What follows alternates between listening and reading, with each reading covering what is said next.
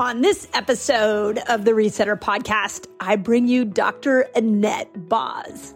Now, she has been on this podcast before, and she, if many of you may know her from her incredible YouTube channel, where she really talks all things insulin and glucose through the lens of the ketogenic diet. And she is, every time I talk to her, I, I learn something that blows my mind. So if you haven't heard that podcast that I did with her before, please go listen to it. But on this conversation, what I wanted to talk to her about was brain health and neurotransmitters. And outside of her love for the ketogenic diet, she was a internist in practice for many years and her specialty was brain health. And I really wanted to dive into the dopamine system, serotonin, what we can do to make sure that we keep that system working at its best. And, and what you're going to learn in this podcast that I think will blow your mind as well is that just like hormones, it's not enough just to make a neurotransmitter. With neurotransmitters, there's a whole recycling process, and our lifestyle affects that recycling process. So let's use dopamine as an example we all or many of us are dopamine junkies. I, I would call myself a recovering one where we are searching for those bursts of neurochemical hits that tell us life is good. I'm joyful. This is great. Let's do more. I mean, dopamine is that neurotransmitter of motivation and will pull you towards your goal. But once you actually make dopamine, you don't need to keep making it. You need to make sure you are recycling it and that it's going back through the neuronal system so that it can be reused. It's the most fascinating discussion I have ever had with somebody on the neurotransmitter system. She explains exactly what we need to be doing in our life to make sure that every neurotransmitter is not only being produced, but it's being recycled and it's being used by the neurons in our brain. This conversation will blow your mind. I mean, I literally, I, I, I could have talked to her for hours and we did it live, which was really fun. So if you want to know how to keep your neurotransmitter system up, you want to know what lifestyle is going to keep your moods and your, and your motivation and your behaviors exactly where you want them, this is the episode for you. Dr. Annette Boz, enjoy. Hey, Dr. Mindy here, and welcome to season four of the Resetter podcast. Have I got a lineup for you this season? Lots of deep thinkers, lot of brilliant minds, all with one focus to move the needle forward on your mental and physical health. So please know that this podcast is all about empowering you to believe in yourself again. And I want you believing in your body. I want you believing in your mind. I want you believing in your spirit. If you have a passion for learning, if you're looking to be in control of your health and take your power back, this is the podcast for you. Enjoy. Hey, resetters. As we step into the new year, I am so thrilled to invite you on an extremely transformative journey with me in my Reset Academy. So, check this out. If you're ready to kickstart your fasting and health journey, which I know so many of you have reached out to us and asked how you customize a fasting lifestyle for you, my Reset Academy is the absolute best place to be. So here's what you get in the academy. And I like to think of it in terms of a complete picture. So imagine being surrounded by people who understand your journey, who are passionate for fasting, who want to lift you up and will support you every step of the way. My academy is not just me, my team, but it is an incredible group of people that are all dedicated to building fasting lifestyles and supporting each other in it. This is why I created the Reset Academy. So when you join, you gain access to all the exclusive calls where my team and I share the latest insights, we answer your burning questions, and we guide you towards your health goals. That's not it. We didn't stop there. By becoming a member, you're not just investing in a membership, but you're investing in yourself. I am such a fan of setting you up to win this year And my academy is the best place I know to do that. I want to keep you focused. I want you to customize this for you, and I want you to succeed at your health goals this year. End of story. So, if you're ready to unlock your fullest potential and embrace a fasting lifestyle, join me. If it feels good, join me. And let's make this year an incredible year for us all. So all you got to do is go visit drmindypelz.com slash reset academy to become a member. I can't wait to welcome you. I can't wait to see you on the Zoom calls. I can't wait to be in community with you. And most importantly, let's get your health goals handled and let's do this together. It's so much better together. Together. So that's drmindypelz.com slash reset academy. Excited to see you there. Okay, so uh, for starters, I just got to say, welcome to the live version of the Resetter podcast. Second, only the second time we've done this. Sweet. So, so what what made you start doing this version of it? It's such a great question. I and I think you would relate. And it ties in so well to what we're going to talk about. Um, I'm super clear. I am a face to face person. Like this whole Zoom world has not been good for me. Mm-mm. No, the two dimensional version of people. I, it's like it's hard to connect to their heart super People hard. Can uh, uh, tra- trade information. Yeah, but it's that soul to soul that I I'm lonesome for that too. Oh, it's real. So so well said. So mm. we just decided wherever we were going, especially at like a conference like this where there's so many brilliant minds, let's just gather everybody and do as many podcasts as we can. So that and and the other thing is, do you realize like on Zoom, there's always like you're kind of interrupting people. There's the art of conversation just doesn't happen the, oh, way, the man. way it should. Yeah, I think that you you also perfect the art when you're when you're talking to patients. Right. So oh, you put 25 so, years so into like, oh, I'm watching your body language. Yes. I'm going to see you're about to say something you shouldn't say, and I'm going to help you say, let's just go in this direction and yes. not go down that rabbit hole. But you cannot do that on a Zoom. That is so true. yes. That is so well said. I have noticed that that the art of like day, every day having patient after patient after patient mm-hmm. absolutely changes your communication style. Right. And you can't it's really hard to have that kind of communication on Zoom. So yes. oh my gosh, so brilliant. So I, have had folks ask me, I've moved to Tampa in the last year and a half and said, Well, when are you gonna start your practice? Mm. And the they said, Well, you've got all these people across the country that want to see you. And I'm like, I do not want to see patients that way. Yeah. I do not want to see patients that way. Mm. I'll do anything if I don't have to see patients that way. Please On don't via make me do screen, that. Yeah, yeah, just different.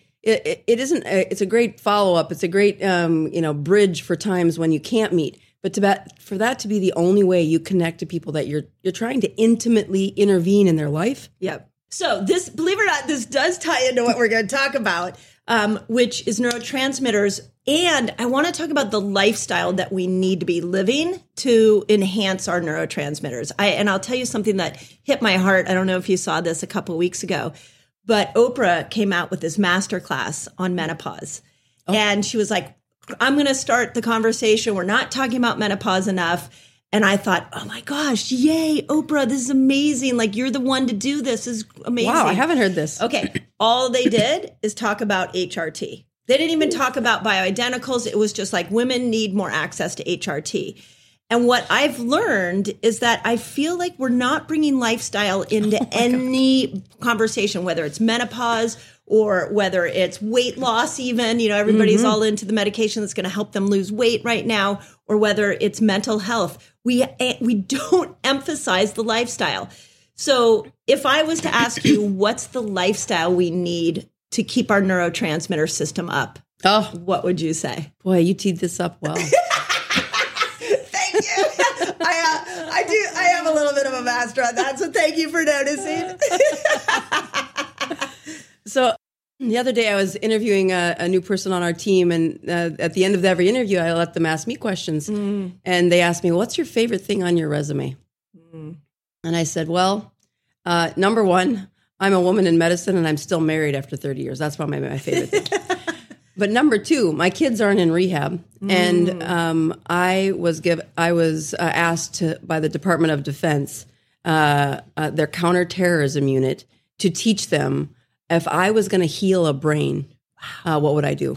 Amazing. And the course is 12 hours long. It's wow. my favorite work. It's my favorite work because it is not the prescriptions.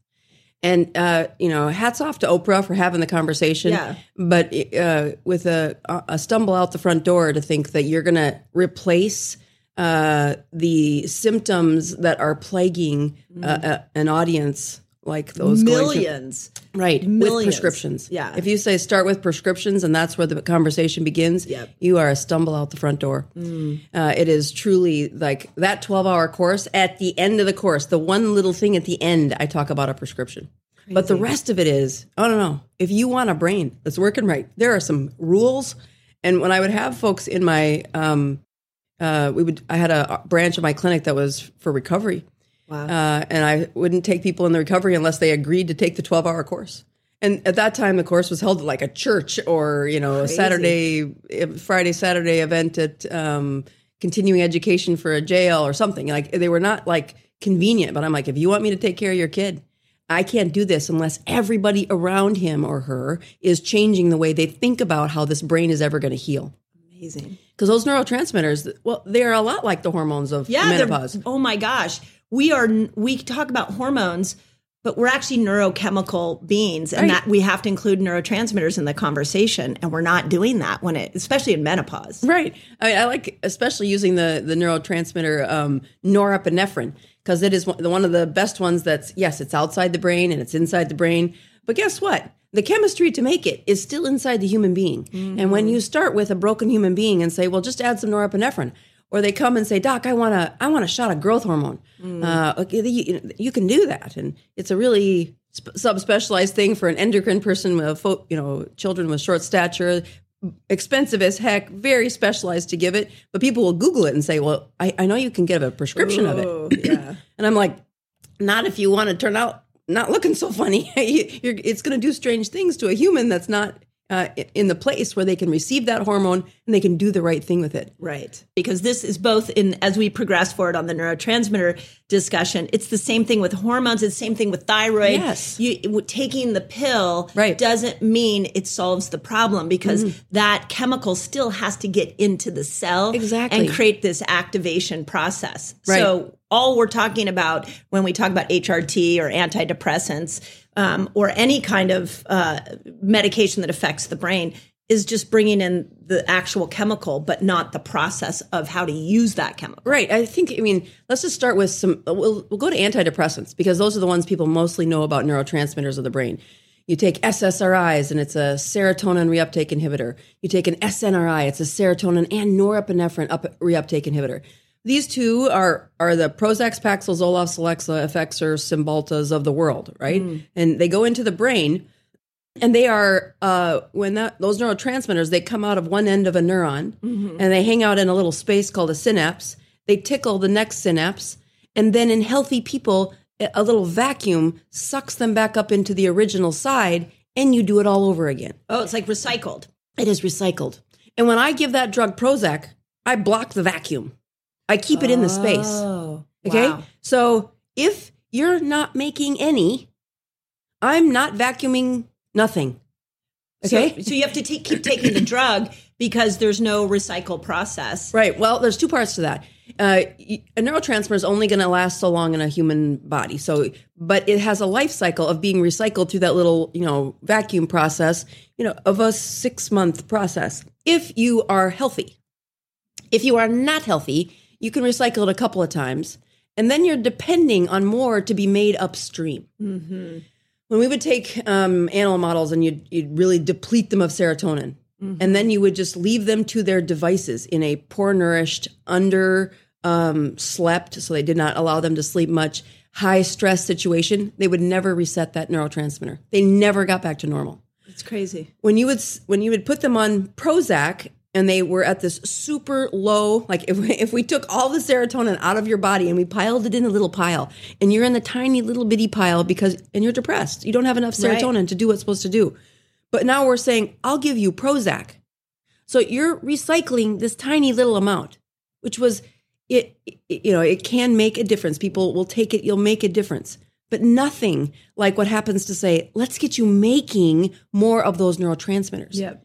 I mean, Chris Palmer and his team of how you how you can impact and change the trajectory of how a a deep depressed brain or a brain that cannot hold a mood, a cycling bipolar brain uh, goes up and down. And yes, we have medications that will alter the outside symptoms, but it is way better to start with how about we replace the tools that help you make serotonin. Mm, so you have yes. So you go. It's one step deeper. Deeper. Yeah. Exactly. So okay. So what's the what is the you? I want to go back to something you said about ten minutes ago, which was there are very clear lifestyle things you need to do to keep this system working at its best. So the first one that I like to teach through is um, I would give the the my first audience for this this information was teenagers, Yes. And they have these beautiful brains that are Yeah, they're, their their teenage brain. I mean, as as mothers, we Yes. know is fun to try to uh, yeah. manipulate. That's not the yeah, right that- that's the word. right word. I'm a mother. I am a ma- master manipulator of But children. manipulate is a little bit a little bit of what we're doing. Create. Yeah, there you go. Okay, you're so nice. my children should have you as the mother for a little while. you're you just you're obvious about it. You're like I just No, manipulate it. this is what I do. Yeah, That's hopefully not- my daughter will never listen to this podcast. well, I'll tell you, it's it's such a thing. You know, the wisdom of you know we've both been around the sun. I'm 51, and the, you do understand what your parents were trying to Oh. say and do. Yes. But it took us 30 years to get to that point. Like, ah, they were I probably know. right. Yeah, so true. But as you watch teenagers and you see there are some really cool facts about teenage brains. Um, so I, I put them in my my workshop and I tease them with I give them four uh, or I give them a, a, a statement um, of about hippocampus, and then I'll say I, there are four true statements there and there's one false, and then there's a scratch off test that they have to work as a team to find the right answer. And of course, there's nothing better than four teenagers telling everybody they know everything, right? These are hard questions. And so then they have to agree what to scratch off. And if the little star isn't under their scratch off, World War III starts out on their table. But the point is, they're struggling over this, these facts hmm. about what's going on in your brain. And that hippocampus is a powerful predictor of success. Mm. So when you get people coming to you for, you know, improving my brain, what they're really asking is I want to be more successful. Mm. And I'm not using that in the financial component. I'm measuring success with what's the length of the relationships you have in your life. Mm. How quickly at the age of 50 can you learn to do something new? And when you learn that something new, uh, can you deliver that new skill in an emotional state that doesn't repel everyone? okay. well said. Right. So you look at brains in that teenage year when they're starting and stopping the growth of their hippocampus. And that is a great teachable moment to say, yeah, your hippocampus isn't developing and doing things well because it's got a stunted growth from the recent carbohydrate binge you just went on. Mm. You drank alcohol the other day and it's going to not grow. That hippocampus is going to not grow for up to six months. And during that time, your emotional state is going to be a teenager. Exactly what Wow. what we see. This is for adults too. Yeah, the hippocampus is really unique though because teaching it during that those teenage years, the hippocampus um, does a huge growth in utero and for about a year after. Then it kind of pauses in the way it grows until puberty. And puberty actually marks about two years before when this really important part of the brain uh, grows in length and volume. So I, I you you watch how well you can uh, during the time when a brain is supposed to be growing really well, and then you learn what doesn't make it grow. And I think as yeah, so those are the places where all these lifestyle things come Ah. in. So yes, they apply into adulthood, but the stuff I'll talk about, um, the evidence when you say, well, where, where's where's proof of that? Best proof is in teenage brains and their hippocampal growth. because because there's because you can it's like a, a Mm-hmm. Yes, you can a- see a it. research Yes. uh, a of one of research that you can see. Okay, Right. so so so we're starting with the hippocampus, and I'm thinking then that is probably because that's the most important. It's the most important. Yeah. Excellent. Okay. So if you look at if you got to pick one part of my brain that I want to say, if you're going to give me a stroke, okay, stay out of my brainstem, but then don't touch my hippocampus. okay. that hippocampus as an adult, uh, the replacement of the cells in my hippocampus is possible. Again, when I went to medical school, uh, they had a test question that says the neural cells you're born with are all you're going to get. Right. And then in my residency, they change the rules and say, no, no, no.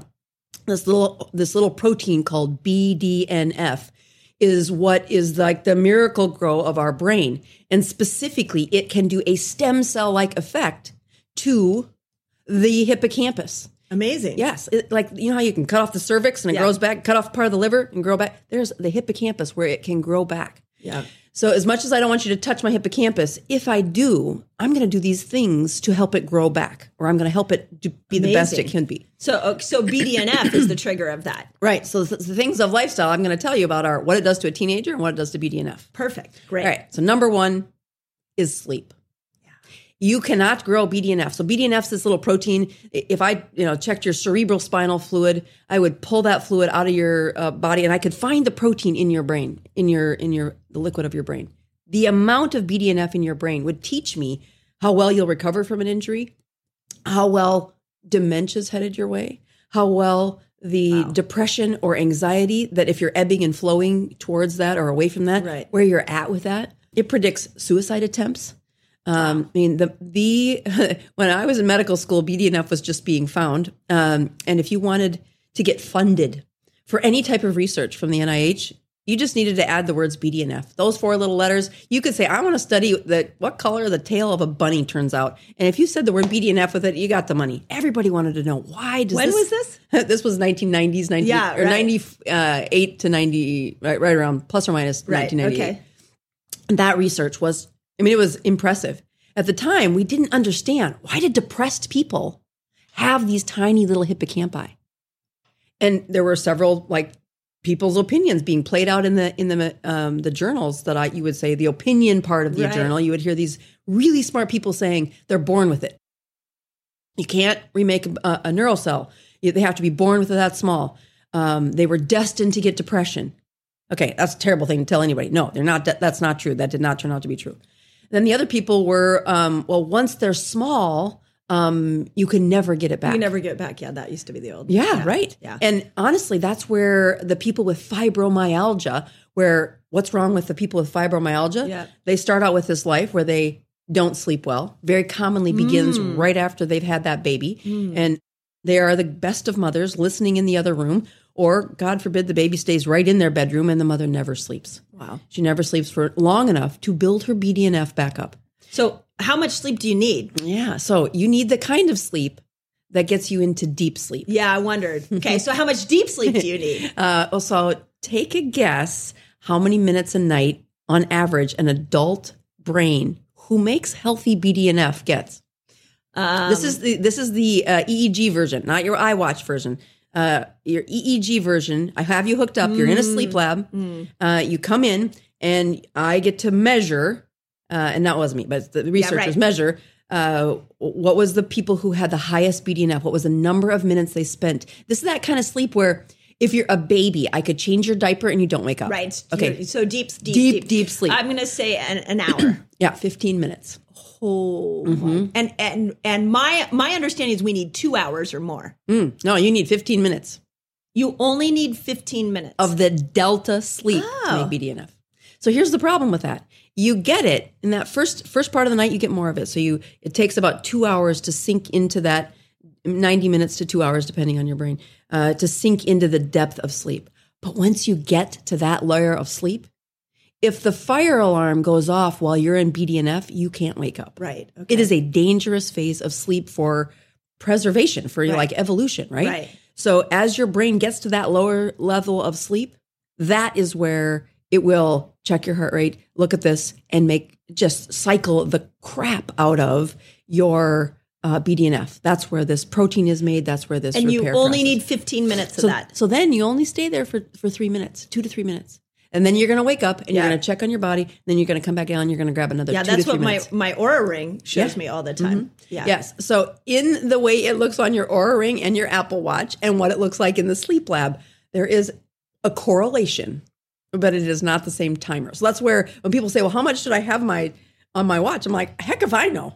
I got the studies that come from an EEG, and they are not the same. Yeah. But so how does the everyday person know? Right. So you look at that Oura watch, and um, what I tell patients is that deeper sleep should be getting into that 90 minute mark. Uh, should be uh, because it's not the same measurement. Right. So there is there is a device out there that have you ever seen the Muse headband? Yeah, yeah. Yeah, yeah. So they're I mean Oura Oura Ring and Muse headband are very similar in the way that uh, as far as their correlation and accuracy for getting to deep sleep. So those are the two that I if you've got an Oura ring, then I'll I'll watch that data, and then it correlates to how much. Oh, interesting. Okay, I'll have Yeah. to, okay. Anyway, so so sleep's number one. Sleep's number one. And what's what's happening during that sleep is your hippocampus is growing if you're a teenager. Your BDNF is being made. Um, I like uh, the dishwasher effect is really what's happening. So we have you know lymph cells, lymph systems in our body. There's a lymph system in your brain as well, and that lymph system will open up and do a dishwasher effect of the brain cells, pulling out that tau proteins and all the things that you never want to get in your brain because they are highly correlated with the uh, age uh, diseases of aging for the brain. And that neurotransmitter effect is, uh, and how well that grows is related to the depth of sleep. Not that you got one night, but what you got cumulatively over Yep. that several, uh, the last several uh, days to weeks. And when you have healthy people who, well, they slept like I did last night, which is in a hotel room, right? if I've been doing my part and sleeping well for the nights prior to that, your brain will it will play catch up. Yeah. It will, you know, when it gets to that deep sleep, it will hold tighter, it will hold longer, trying to repair from the night before. Right. But the chronic sleep deprivation is oh, it's pervasive in in our Yeah. population, in our brains. So I've teamed up with Tony Horton. You know Tony Horton? He was the creator of P90X, one of the most revolutionary at home fitness programs. And we created together a new fitness program called Power Sync 60. And it is literally, this program's never been done. It is a revolutionary 60 day program for both men and women. So here's why I want you to join us is that we literally created PowerSync 60 with you in mind. So it doesn't matter if you're a cycling woman, a postmenopausal woman, or a man. One of the things I brought to Tony was that when we work out, we have to think about our hormones. And he had never done that in the millions of workouts that he's created in his lifetime.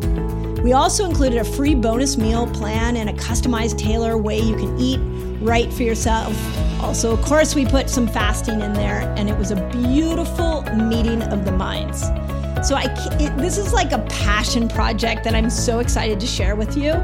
And in order to get it, all you got to do is visit drmindy.org and use the code PS60PELZ. So PS60 and then my last name Pelz, P E L Z, to get 20% off. And you get lifetime access to the program. So that's drmindy.org and you use the code PS60PELZ to join all of us. I'm actually doing this myself right now. So come join me, my community on this incredible journey. I am so proud to bring this to you. What happens if we take medication or we drink or marijuana? Like, uh, even though we may be asleep for a certain period of time, we are not necessarily getting that deep sleep. Right. So that's where the best brains to teach through is the teenage brains because they're growing. You can do a functional MRIs at, at week one, at week three, at week eight. Uh, my favorite image uh, for a teenage brain uh, is to show the scanners where they are you're watching brain activity as they do a a puzzle in their brain in the machine, and you can see how much brain activity is being uh, used to solve the puzzle. Okay. And we do it in elders, and we do it in people with Alzheimer's. We track the brain activity. So they have a 15 year old boy, uh, two 15 year old boys. One of them is the high school partier, and he gets uh, stinking drunk on Saturday night, excessive drinking every Saturday night. He's known for that. That's what his thing is. This test is on a Wednesday. It's mm. not a hungover day. It is mm. Wednesday. And when you watch his brain compared to the other teenage boy, first of all, both teenage boys have very little brain activity going on. I, I, I have a, I had a teenage boy. He's Yes. now turning into a young man, but How the hell did we let them drive? I could have told you that without a research I know. study. In South Dakota, they let them drive at 14. I'm like, this is suicide. What are we doing? Yes, right? There's a lot to be Oh. said. Like, who came up with 16 is okay for a driver's license? So as they're sitting there, that that boy who's got the healthy brain, who's not had any alcohol, his activity is well, it's normal, but it, it's a teenage boy. Uh, the one next to it has one little ditzel that is uh, able to wake up that brain on the Wednesday. This is not yesterday's drinking habit. This is what looks like when you pull alcohol into the body. That alcohol is a chemical. It crosses the blood brain barrier very readily and it does this thing where it pulls water wherever it goes. And for anybody who's maybe has been drunk or hungover in your life and you've got that morning after where everything's swollen. You can't get your mm. ring off mm-hmm. and you feel dehydrated. People say, "Oh, drink water after you, you know, in a, in a hangover." Well, where'd all the water go? Oh, Yeah, the water went into the cells because it followed the alcohol. Okay. And the highest rate of delivery is as it goes into the brain cells.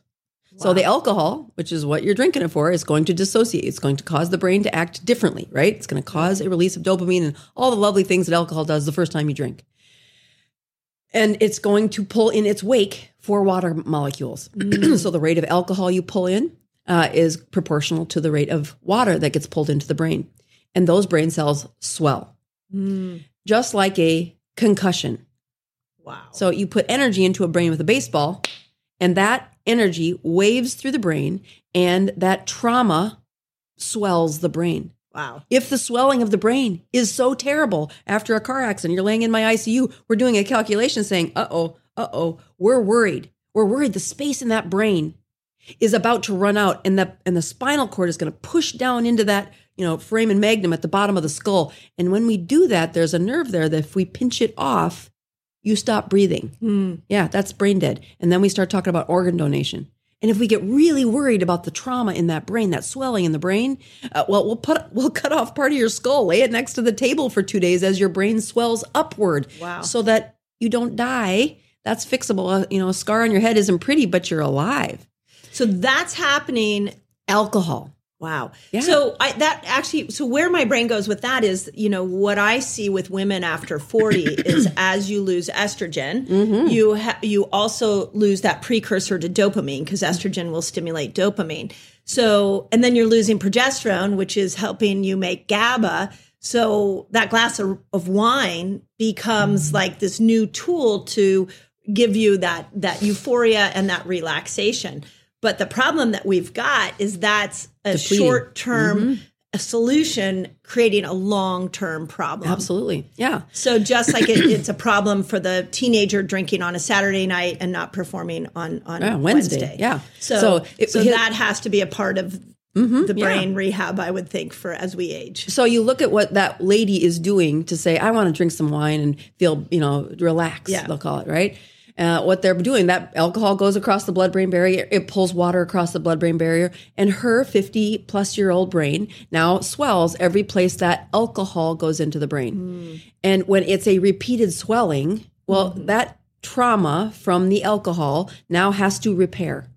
And the tools to repair that begin with, uh, well, they begin with a. Um, oh, I like to tell people ketogenic state is the place. If you've got ketones float, floating around, you know that you can move that that fat, the fat that's needed to supply the estrogen. The cholesterol is really what you're beginning with, so that you you can move that cholesterol to the places in the body that will then turn it into estrogen, turn it into testosterone, uh, take those neurotransmitters, and the the downline chain of all the ones in the brain then can be supplied.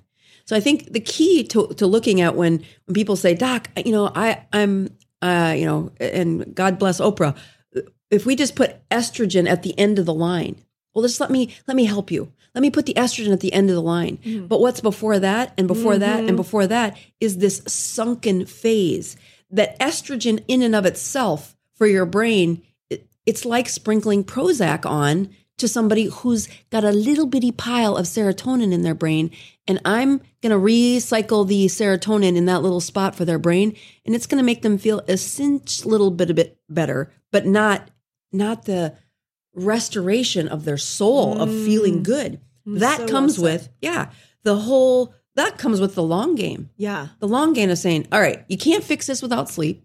The sleep has to be deep enough that your BDNF is being made. We have very good evidence that without that process, I don't care how good my my prescriptions are working, you can't make them work unless you're sleeping well. Yes. The second thing was um, don't drink alcohol. Yeah. okay, Yeah. alcohol uh, was I mean, I, I love a glass of wine. I am not perfect here. I just know the science behind if I want my brain to age well, Right. uh, this isn't the tool you want it to be. Right. And having a uh, a process or a habit in your life where you say, "This is what I do two to three nights a week, and now it's four nights a week, and now it's every night a week because I'm in menopause, Right. And the red wine is supposed to help me. Okay, don't play that game. Right. You're going in the wrong direction uh, because the depth of sleep that you get. This was a great story. So, I did my residency in Salt Lake City, Utah, and I'm from South Dakota. And when I told my parents I wanted to do residency in Utah, they're like, "Well, the you know, what's the first thing you think of when you if your kids were going to go to uh, this is tw- 30 years ago too, so it's much different now, but Uh, Mormon. Mormons, right? Yeah. Yeah. So I didn't even know I didn't know anything about the Mormon faith at the time. I'm like, well, I'll figure it out, Dad. I'll be fine. So I get there, and um, actually on the tour, they said something to me that I was like, isn't that strange? they, you're, you're, you know, you, you get to look at the beautiful mountains, and they tell you you can ski, which is totally a lie because there was no time for skiing. Um, but then they say, and and you know, there's not that many alcoholics you'll have to take care of. Oh. And I said, huh, is that a thing? Turns out it's a thing. First year residency, you take care of recovering alcoholics. They come in the ER, you detox them, don't let them have a seizure. That's your job. So you don't have a lot of those in Utah because it's number 50 for alcohol. So a couple years later, I'm in residency, and you know now you're used to that. You don't see alcohol, but we put alcohol in a pill, and we did the. Actually, the person that did it was somebody who was a recovering, uh, a son of a recovering alcoholic, and he said if I could just put alcohol in a pill, my dad wouldn't go to the liquor store.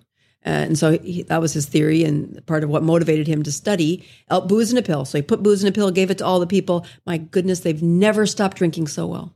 The study was incredible. They are they didn't want uh, doc. I I feel like I feel normal. This feels great to me. And in the back of the study, they're decreasing the dose of the pill that they were Oh, over time. over time. And as soon as the pill got to a certain threshold, they all went back to drinking. Okay, so the moral of the story: you do not replace a drug with the same drug if you're trying to get off of a drug. Okay, so what is the name of those medications? If you want the booze to last for five days, we call it Valium. If you want the uh, Librium, excuse me. If you want the booze to last for three days, we call it Valium. If you want the booze to last for two days, we call it Klonopin. If you want the booze to last for a day, we call it Xanax or Ativan.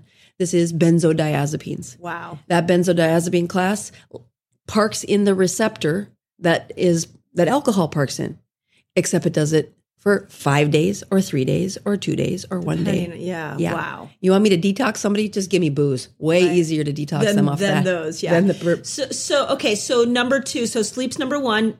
Uh, number two is alcohol. alcohol Get off alcohol. the sleeping aids that people use so what do they use those for now they use them to sleep so they say well what else should i be doing to make my brain do better well don't sleep with benzos on board so inside this uh, in salt lake city utah uh, i would help with the sleep lab and you would hook them up to these things and we would we did this. This was probably shameful but uh, we would make a bet.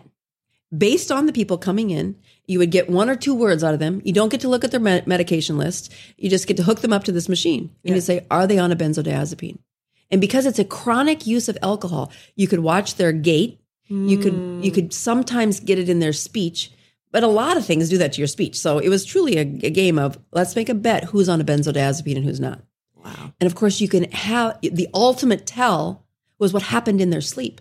Mm. Like, okay, you can say you're taking a benzo, but when your sleep never gets to that reparative zone where you make the BDNF, I don't care. It, that the correlation for dementia announced in 1991 by the FDA was the longer they're on these benzodiazepines, the more dementia related behaviors and pathology we see. That's crazy. So as you find a chronic alcoholic destroying their brain through chronic alcoholism, the same chronic depletion happens when they would take these benzos long term. wow. So you say sleep sounds like this little thing, like yeah, you should get sleep, put get an Oura ring. But I'm like, save your money on the Oura ring. Get a, get a therapist or something that helps you get off of these medications. Yeah. Because falling asleep with booze or with your benzodiazepine prevents your brain. You cannot go into stage four sleep when hmm. benzodiazepines or alcohol were in your hmm. system. Hmm. And so then if you're doing that three nights a week, then you're, you got to wait till the alcohol is metabolized if it's alcohol. So now from about three in the morning until six in the morning is the only time you could possibly, because the other times you're metabolizing the drug. Right. So, and then what I also heard was ketones. Ketones are What, like, so, I, I mean, I'm not making a case for drinking alcohol, but if you want to speed up that process of repair, Repair. put yourself in a ketogenic state the next day. Yep. Uh, and and that's the one thing I think that is misunderstood about ketones. Everybody wants to make ketones because Right. they're like, it killed my hunger and it gave me so much energy. But my brain is like, yeah, but it's going to go up. It's going to start to repair neurons. It's going to upregulate GABA. And what you just said is it's going to help bring down that inflammation. Yes. That might have been happening from the poor lifestyle that you had before. So it, it, it is truly a biohack. It's a way to go in Mm-hmm. Absolutely. and speed up that healing process. Right. The other part of that is when they put in those medium chain triglycerides, those strings of fat that do cross the blood brain barrier. Yeah. That's really, some people sometimes miss that. C8, C10 cross the blood brain barrier. They are metabolized in the brain as energy. And that process between ketones and those strings of fat, that, that is a reduction in inflammation on the inside of that brain. That's powerful. You want neurotransmitters to be made. Get those things in circulation in the place where you're making them Right.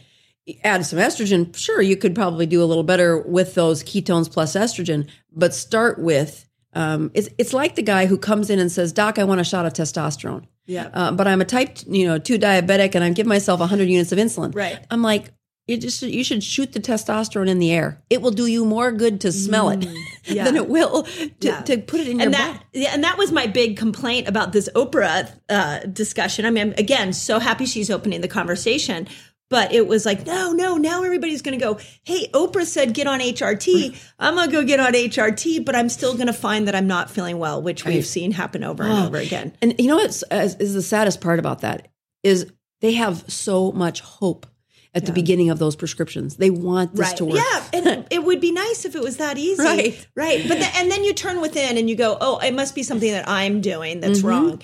So and and so I actually would say in your in your brain protocol, I love that sleeps 1st Uh-huh. I love that we got alcohol and and medications. But I- would say number three has to be dip in and out of the ketogenic state. Oh yeah, absolutely. Module three talks about that. Oh really? I could have helped you create that. Amen. Right. But that's what I. But that's what I see so much with with ketones is Right. that yes, it became this hero for weight loss, but I think of it as the brain It's hero. the brain thing, absolutely. That's I mean that is how I got into it. Is the podcast that said if you want the brain to heal fastest. I mean that's that brain trauma. It is about how inflamed is it on the inside, and Mm. then how slow are those repair repair teams working in your brain, or how fast. Right. And so, how much goo is in the way? That's the inflammatory, mm-hmm. post-inflammatory, tau pro, all the stuff that is there for long term. And then, how quickly can you like biohack your way around that and stay in the lane? Mm. Because it isn't ketones for a day. They have to stay in a state of ketosis long enough to repair that process. Yeah. The younger they are, the quicker they repair. What do you think? I don't know if we've ever talked about this, but this is something I used to recommend to my patients in my clinic when they had aging parents that had dementia or Alzheimer's. Mm. I would always say, Can you get them on a ketogenic diet? And then usually the response was like, No, they won't go on. Well, what if we use exogenous ketones? Right. Plenty of evidence that it shows clearly when the brain had access to ketones, much better response. The other part that I don't skip over because it's much less expensive is the medium chain triglycerides. Those medium chain triglycerides, it takes a lot. And those, you know, again, if they're not fat adapted and you just give them a fistful of, you know, MCT capsules, um, it doesn't work out so well. They get diarrhea. You got to Right. Yeah. You got to, start your way up, right? You have to, but that, that. that's a sustainable plan, plan. I mean, as sad as this is to say, as the elders come to for help, if you tell them there's a few pills to add to their pile, they're like, okay, whatever. right. They're like, add a few more. So put some MCT pills. Yes, that's what so I'm saying. this is beyond just putting MCT oil in your coffee. Right, right. You got to have. I mean, when you look at an MM uh, um, mini mental status exam, thirty is perfect, twenty five is cognitive Im- impairment, and twenty was dementia. So to keep them at twenty five or above, the studies that have looked at that have thirty five. 30 to 45 grams of medium chain triglycerides. Oh, amazing. That's a lot. I don't even, I mean, you would be going to the bathroom all the time for yeah, sure. they, had, they had a lot of dropouts when they were doing Oh, the test. So you would have to, but you can work up to Right. that. So, So I, I've been saying MCT oil is this beautiful way to switch you into the ketogenic energy Mm-hmm. system in a quicker way. I also think when you use it, it can kill hunger. Yes. And that's really great. But now what I'm hearing you say is it also can go in there and bring down the inflammation of the brain. And the the fact that people, I mean, I, I think people learn this, and then like me, you f- forget. Oh yeah, that Yeah. one crosses the blood brain barrier. It gets over that. That's not a very common uh, trait for most fats. So the Mm. fact these can cross the blood brain barrier, and we know that it's not just C8. C8 got really popular when the ketogenic diet first started. It Yeah. is a chain that really does spin out a lot of ketones. When you have a shorter chain like a C6 or a C4 or the ghee that's in butter, it's just small little chains. So the amount of ketones that come out of that are very, they're smaller. Interesting. So as you get to C8, there's a bunch that come out. But C10 is, uh, uh, again, a nice production of ketones uh, and was left out. Somehow C8 won the popularity contest. But I'm like, no, no, no. C10 still crosses the blood brain barrier. Interesting. And there is something about that, um, like um, in brain repair, you, you do the people on both did better. C8 alone didn't do as well as C8 plus C10. Wow. And so don't leave So that. both of them together. Mm-hmm. Yeah. I don't even know like well, I just put MCT oil in my coffee in the morning, but now you got me thinking. I know there's a lot of C10 products and C8 products out there. The part that I uh, when I tell people is okay. The Latin word for goat is capric. So just look at the la- caprylic and cap- uh, capric and caprylic. That's C eight and C ten. Uh, go- goats are where the there's a bunch of medium chain triglycerides in their milk. Now I don't know why we don't get C eight and C Oh, I ten used from to, there. I used to drink goat milk all the time. And my my my mom would buy goat milk instead of uh, dairy, uh, cow's dairy, and she always would say this is better. Mm-hmm. And then I didn't really understand why, and we just grew up under you know on the taste of goat milk. Oh, see, you're, that's way better. My husband hates it. Yeah, it's a very different taste. Mhm, like feta cheese Yeah. is from goat, right? So that's that that uh, again different taste, Yeah. non dairy. Um, but when you look at the C12 is lauric, and so that's where you say that's not a medium chain. That, that does not fit across the blood-brain barrier. Okay. that you got. so it has to be C8 or C10. Yeah.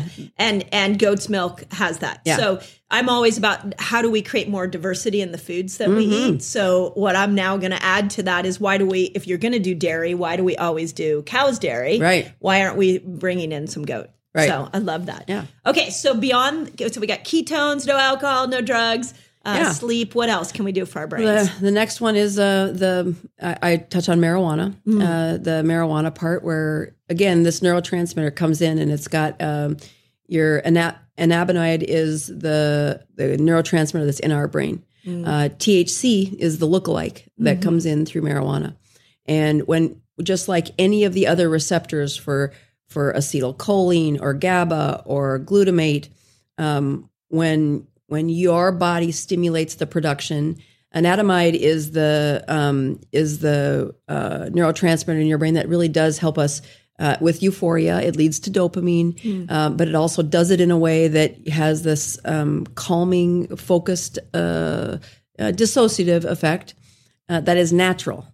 And when you put THC in there, it will park in that same parking spot and it will override, uh, just like alcohol would, that now we can stimulate this much heavier, much faster, much uh, more often. And then you deplete what, first of all, your anandamide, um, natural anandamide that you're making becomes much less produced. And they all stimulate downstream for dopamine. And at first, you have this, this huge wave of an effect. But just like any drug, any alcohol, any nicotine, uh, that when you do that at first, you have a um, improvement in the amount of dopamine you make, and then the dopamine doesn't get recycled. And without the recycling of dopamine, um, you're you have a depletion of that eventually as well. So uh, I this I, I think of this like thyroid. Um, how many people have you heard like go on thyroid medication and they're like, I don't feel any better, or they felt great for like a month and then they're like, I don't feel any better. Right. Um, and the theory that I had always heard was that meant that you're you're just your body's not making the same amount of thyroid hormones because it has an exogenous source. Mm-hmm. So what I'm hearing you say is that when you're doing marijuana, you're also creating a, this system where all of a sudden dopamine's not going to be made and recycled as much. So it you may feel euphoria in the moment, but because it's an outside exogenous source, mm-hmm. over time you're going to be dopamine depleted. Amen. That's exactly right. And the It's hardest crazy. part about the the folks that are struggling with coming off of um, marijuana is that first of all, it's become this popular place to say it's Yeah. the, you know it's the Zen moment. This is how you live life. You're meant to have this. I've got a receptor in my brain that looks just like it. I'm like, yeah, we have that for every chemical. People. Uh, Mm. I mean, there's you're right. It, it looks just like it, but that doesn't mean that you were naturally made It's like a to- mimicker. Yeah. Because your body should make, and I think this is really important. Your body should make CBD. Yeah. like it's in CBN and CBG and all these. Like it's inside of us. Right. But what? Why we've been so attracted to these exogenous sources is because we're not making it on the inside as Mm-hmm. Much. So then we now have to look at the exogenous. So Yeah. that, that's so brilliantly Yeah. said. You So know, the, the other part that's most dangerous about alcohol versus marijuana is the alcohol is a water soluble uh, substance. So, yep, it goes into those cells. It will swell the cell for that, you know, 48 hours. Um, the damage from that cell is going to take uh, time, but the alcohol is going to be gone at like 72 hours. right. Now you got to you have the consequences of what it does to that hippocampus for the next six months.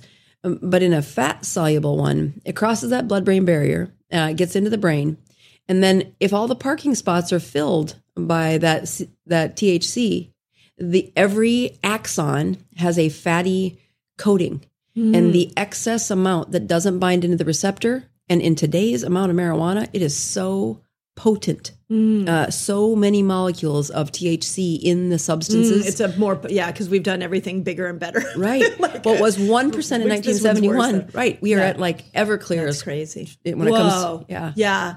That's fast and you know that's fascinating. Mm-hmm. So, but again, I go back to like the plight of the menopausal woman, which Mm. is okay. I'm still losing like progesterone and estrogen and GABA, and I can't calm myself. I can't sleep. So it's become sort of socially accepted. The glass of wine, Mm. a little gummy at night to be able to put yourself to sleep. Right. What can we do to start to help women? As they navigate this neurochemical loss, so they don't dip into Right. those activities. So, yeah, if they're already doing that and they're coming off, I think letting them have the appropriate expectations, first of all, Mm. that when you take away those stimulants that you've been, you know, supplanting onto your brain as a substitute for what your brain was supposed to make. Yeah. Well, your brain hasn't had the signal to make those for as long as you've been doing that. So mm. now, or it's had a, you know, fenestrate, it'll have it for a while, then you'll have a glass of wine. Then you, so that on off stimulus instead of that constant saying, okay, we need to be making these neurotransmitters. We need to be doing this in our own body. When, when they come off of those substances, they do not feel good. Uh, marijuana has a pretty deep dip for three to four weeks. I was going to say how long? Yeah. And, it, and that's the time when it's coming out of that fat. It's stored in the fat, so you have you have that molecule in the brain, Yeah. and it's sitting right there. It's not going to come out and park into the other receptor. It has to disintegrate. Yeah. and so it disintegrates right there in that axon. And what's left is a little hole where the insulation was supposed to be. So now the axon doesn't work right. Wow. And you need that removal of inflammation, that high fatty state to repair the brain the fastest. So would it go dipping into a ketogenic state heal that a little quicker? Yeah, that's And then- exactly right, yep. Yeah. So so you know again putting this in sort of a big picture vision is like okay let's get off the the alcohol let's get off the drugs let's get off the marijuana and while you're having to go through that process so that you could get to a good night's sleep let's dip into ketones Yeah, and the- MCT oil. Absolutely. The fastest thing that you can be doing is saying, okay, what can I do to make this the shortest and littlest as possible? Well, prick your finger. Make sure you actually have, or pee on a ketone stick. Make sure you actually have ketones in Mm-hmm. circulation. When people go out and eat keto bars or they do something that Yeah. is, you know, they think is keto, I'm like, don't play that game. I that I'm I'm anti keto like prepackaged food. In fact, I'm laughing because we're here at the at KetoCon, Right. And I'm about to speak in a, in a couple of hours. And one of my big premises is that I feel like we've overcomplicated health, Mm-hmm. and it started by overcomplicating it in the medical world, and now it's moved into the biohacking world. Yes. Like there's so Simple many is better, right?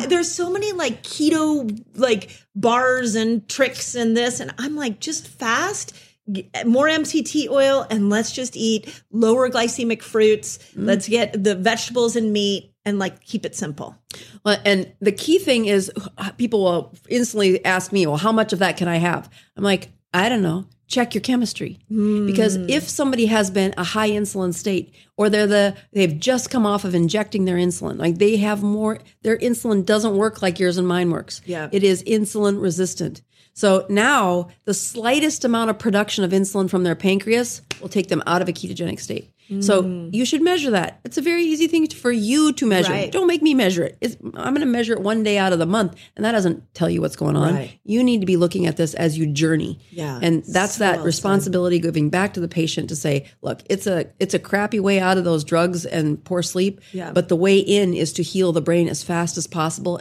and in my brain injury patients in my post radiation chemo patients you know those they they want out of that nightmare as, fast as quickly as possible. possible. and that is you have got to stay in a ketogenic state and they can't like wake up one day on a standard American diet and the next day go into a persistent state of ketosis. Yeah. Your insulin isn't going to let you do that. Yeah. You've you've wound yourself into this. We got to wind yourself out. And then you got to stay out of it while you repair that body. Do you do you think that there's a, a keto dose that's the best? Because I this is the other thing I've been really thinking about lately is that I think dose matters in hmm. so many conversations. Oh, yeah. And when you look at like just ketones, we've got the ketoacidosis where you're like way in like eight, Yeah. you know, I, I think it's like twelve Uh, 20, Higher. 20, yeah. Yeah, right. So, yeah. so 15 and above is considered that, but it, it, it- you have to have a high blood sugar to have that. To ma- so the two things that are Mm. have to be matched. yeah, Isn't that funny? high We blood sugar and high ketones. Yeah. That's ketoacidosis. So, but then we know nutritional ketosis is 0.5 is the door in. Mm-hmm. Is there like a state we amount of ketones that will heal the brain better? Okay, so the best way to answer that is what's happening to the ketone? Is the ketone being used by the cell? Okay, so Mm-hmm. All right, let's figure that out. So the uh, the dictator for whether or not you can make a ketone uh, is insulin.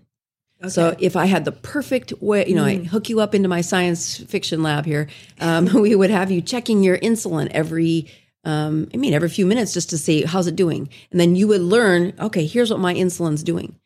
But you actually couldn't stop there. You would you would then need to know, well, how well is my body listening to insulin now? Because that's what insulin resistant is. The insulin can be 20 or you know 30, but if it's 20 or 30 in an insulin resistant patient, it works like a like a, a, a, a 40 would in the insulin resistant patient. Um, it works like a um, a six would in an insulin sensitive patient. So as you look at, well, how do I know which one I am? Like that's very confusing. Uh, is my insulin talking to the cells the way it's supposed to? Like, all right, let's move away from insulin. That's too confusing because it Yeah, right. changes over time. Right. So the two chemicals that insulin will dictate is uh, glucose and ketones. Right. So as you are progressing through that um, metabolic change, we want to know what is your blood glucose and what is your blood ketones at the same time, and that tells us what insulin is doing. This is where the Dr. This is- I was just gonna say. Right. Wait, I know a woman who came up with a really smart ratio. Hmm. I think her name was um, something began with a B. Yeah. and truly, it wasn't. I'll, I'll be It's very so careful. though. We use it all the time in my community. I'm always like the Dr. Boz. So ta- tell us what the Dr. Boz ratio is. so Right. Well, we'll it know. came from the research papers of glucose to ketone index. Okay, and that's what they have studied for Yeah. years for on seizures, on medications. But they use different metrics, and and that requires math, and you got to take the ketones down to a one to get it to a ratio. Okay, way Yeah, too it was much a math. lot. It was really complicated until you came and along I with said, all formula. screw this. Just take the big number, divide by the little number. So the glucose divided by the ketones. And when you have those two in in um in, in together, as somebody who's insulin resistant starts out, their glucose is really high. Right. But they go into a ketogenic state and they can shoot their ketones up to three and a half or four. I've seen that happen all the time. Yeah. Yes. And it's because, oh, yeah, they've lowered their insulin. They've lowered Mm. their insulin by a significant amount with that first behavior change of Mm. decreasing that carbs. And that let the glucose out. I mean, the glucose can now circulate out of your, your liver. So you're like, well, my glucose went up a little bit, but your ketones went way up. Yeah. And then their body gets healthier. So the ketones come down and the glucose, well, it kind of just hovers. It doesn't do much. And so then you get to the next place in your body. Well, what happened there is you're less insulin resistant. That's a good thing. Right. But you can't stay there. Right. You have to stimulate your metabolism again, which is where the ketones will burst up. And now the glucose is going to go down a little bit further. And over time, that gl- ketones will slowly return back down to one or 0.5 or whatever. Yep. That's going to take another two months. If you stay in that lane, you stay in that metabolically stressed zone. Yep. And then it becomes easier. You're like, yeah, I have two meals a day. Yeah, I kind of pig out at the first one and not so much the second one. And and then they stabilize. Doc, I leveled out. Doc, I leveled out. I'm like, yeah, guess what? Your Dr. Boz ratio has got a glucose of now let's say 100 and ketones down in that 0.5. So that's they're not doing much. Right, You're not going to be emptying right. ke- brain cells. You're not going to be repairing a brain because the ketones uh, are too, low. low. To get them to go higher, you have to metabolically stimulate again. Well, there's other ways to do it. Add a sauna, do some workouts, or tighten up that eating window, move it closer to sunrise. Make sure you're not pigging out so much, meaning that stage of keto is fun. And yes, it's mm. very lovely and easy, but now you got to tighten it up. Now you got to take it to the next metabolic level. And it's through this process where that ketone level you can keep, you have to keep stimulating. Just like the bodybuilder needs to keep working out. Yeah. The person in repair of their brain needs to keep stimulating the mitochondria to say, hey, make me some ketones. Keep going. We got Yeah. fix, we got a problem to fix. So so the ratio needs to what would you had like three levels and I remember the third level was yeah. what's the ratio? So the, the, when, it, getting it under a hundred Okay. is like beginning. That's Okay. where you, you you're Glucose over ketones. And then divide you- that should be under 100. Yep. You're now you're in the beginning. Yeah, that's in the beginning. So you'll you'll lose weight, uh, especially if you get it under eighty. Yeah. good weight loss under eighty. Great. When I get them down to forty, then I can be pretty confident that they're reversing an immune problem. Amazing. Uh, and they have to really stay there, though. That's Yeah. the key. And like, For what? how long? yeah, immune problems. It's a good four to five months. Oh wow. Yeah. And what about for brain for just like That's mood a- disorder kind yeah. of thing? Well, even any of the brain stuff too. In that forty to sixty, you can see a really good improvement. When I have a cancer patient or a seizure patient, so again, a brain that's very dangerous, that's I get their Dr. Boz ratio down to 20 or less. Amazing. That's hard. It's hard. The, the volume of food has to be smaller. Yeah. It's got to be very ketogenic, very high fat, and they can't be eating four times a day. Right. The you know when you talked earlier about the particleized food uh, or the processed food, what I tell them is look at your food. What's the size of the particles that you have swir- swirled around into Yeah. whatever it is you're eating? And if it's overly processed, well, you probably can't see the particles; they're so fine. Right. Uh, and that particle size really does predict. So when I get people trying to get to a Dr. Boz ratio of 20, they're having no particleized food. They don't have anything processed. They have Right. a can of sardines in the morning and a can of sardines in the Yeah, and that's where you fasting comes in. That's I mean, I I always say there's two doors into those that ketogenic Right. state, and fasting is probably the fastest one. yeah, no pun absolutely. intended. No, So, it's real. Yeah, and it's a lot easier. Like, Yeah. yeah, this this doesn't need to be complicated. Right. Just salt and water, black coffee. That's right. can- there you go. Exactly. Th- Back to the the simplicity the idea. So, okay, this was totally fascinating. What I'm really starting to see is this conversation of mental health is just coming to the surface. Yes. And then menopausal women are like, "Hey, we're over here suffering." Yeah. But what I think is not being discussed is that there's a lifestyle that goes with healing the brain as you move through these years. Mm-hmm. And if you can do that, then maybe you add an HRT, maybe you do a BHRT, fine, but you can't leave this lifestyle out. it's it's really important because what what I see on my end is they've gone to doctor after doctor and they've got I've been on bioidentical, I've done Yeah. this, I've done this. and I'm like, frustrated. Yeah, well, when you when you put that wonderful tool on top of garbage, it was never going to work. Mm. And that that's where they lose hope. They lose hope that anybody's going to help them. And so now I say, yeah, it's a long game and we might do that at the end or we might do that, but it's not going to work until until we get that insulin doing its job, till we get that this is a fatty molecule we're trying to move around. It- It's going to be under the dictatorship of insulin. So if we don't fix that at the beginning, or at least you see, it's very connected to how you sleep. It's very connected to what you're drinking and drugging on. It's very connected to the number of times you eat, the timing that you eat, and, and that your overall health will be improving when your estrogen becomes more effective or able to Right. use. Whether I give it to you, whether you put it under your tongue, you get an insertion in your butt cheek. Yes. I don't care how you get the get it in there in the end. The first biggest step is do you have the chemistry in your body where you can use that hormone correctly? Amazing. Amen, sister. This is why I wanted to have this conversation with you.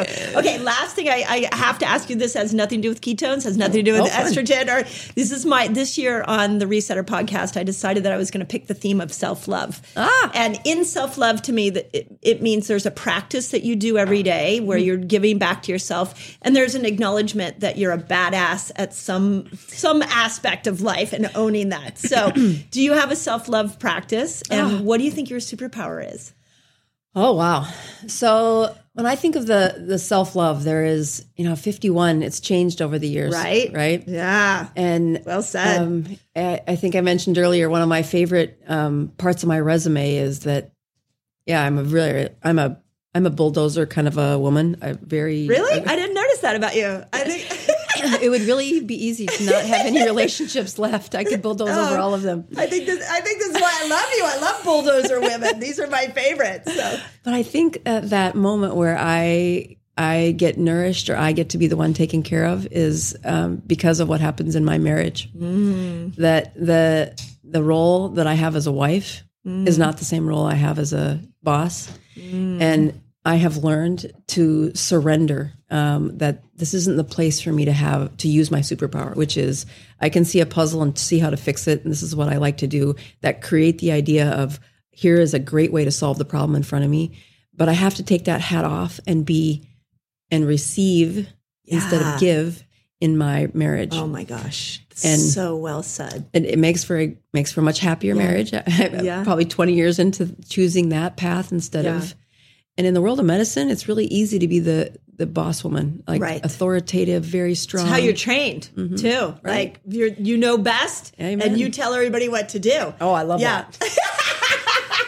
but what I what I love about what you just said is that nobody I've asked so what we're like 4 months into this year um nobody has said that there is a way that they show up in a relationship that is self-love to them. Yes. That is what I just heard in what you said. Yeah. And it was beautiful. Thank you. So I mm-hmm. swear I could chat with you mm-hmm. forever. So Yes. thank well, you thank for, you for joining letting me. be part of your, especially the beginning. And I wish you all the luck. Yeah, if there's anything you. I can do to make it better or to come again, I would be Yeah. happy to help I you. just I just love chatting with you. So we'll keep bringing you back. Any opportunity I get is amazing. Perfect. thank well, you. let's hope you have some good questions or a good conversation from this on your podcast, and they get a little Yeah. healthier How do people find you, by the way? Because you have so many interesting things. Well, the best uh, place is the website, um, bozmd.com, uh, and the YouTube channel. You type in Dr. Boz, you can find me. YouTube's the number one place where I put my energy. That's what I always It's easy say. to splinter and do in a lot of places, but I kind of focus on YouTube. Yeah, so smart. Yeah. Awesome. Thanks. Thank you. You bet. That was awesome. Yay. Oh my God, I love talking. Thank you so much for joining me in today's episode. I love bringing thoughtful discussions about all things health to you. If you enjoyed it, we'd love to know about it. So please leave us a review, share it with your friends, and let me know what your biggest takeaway is.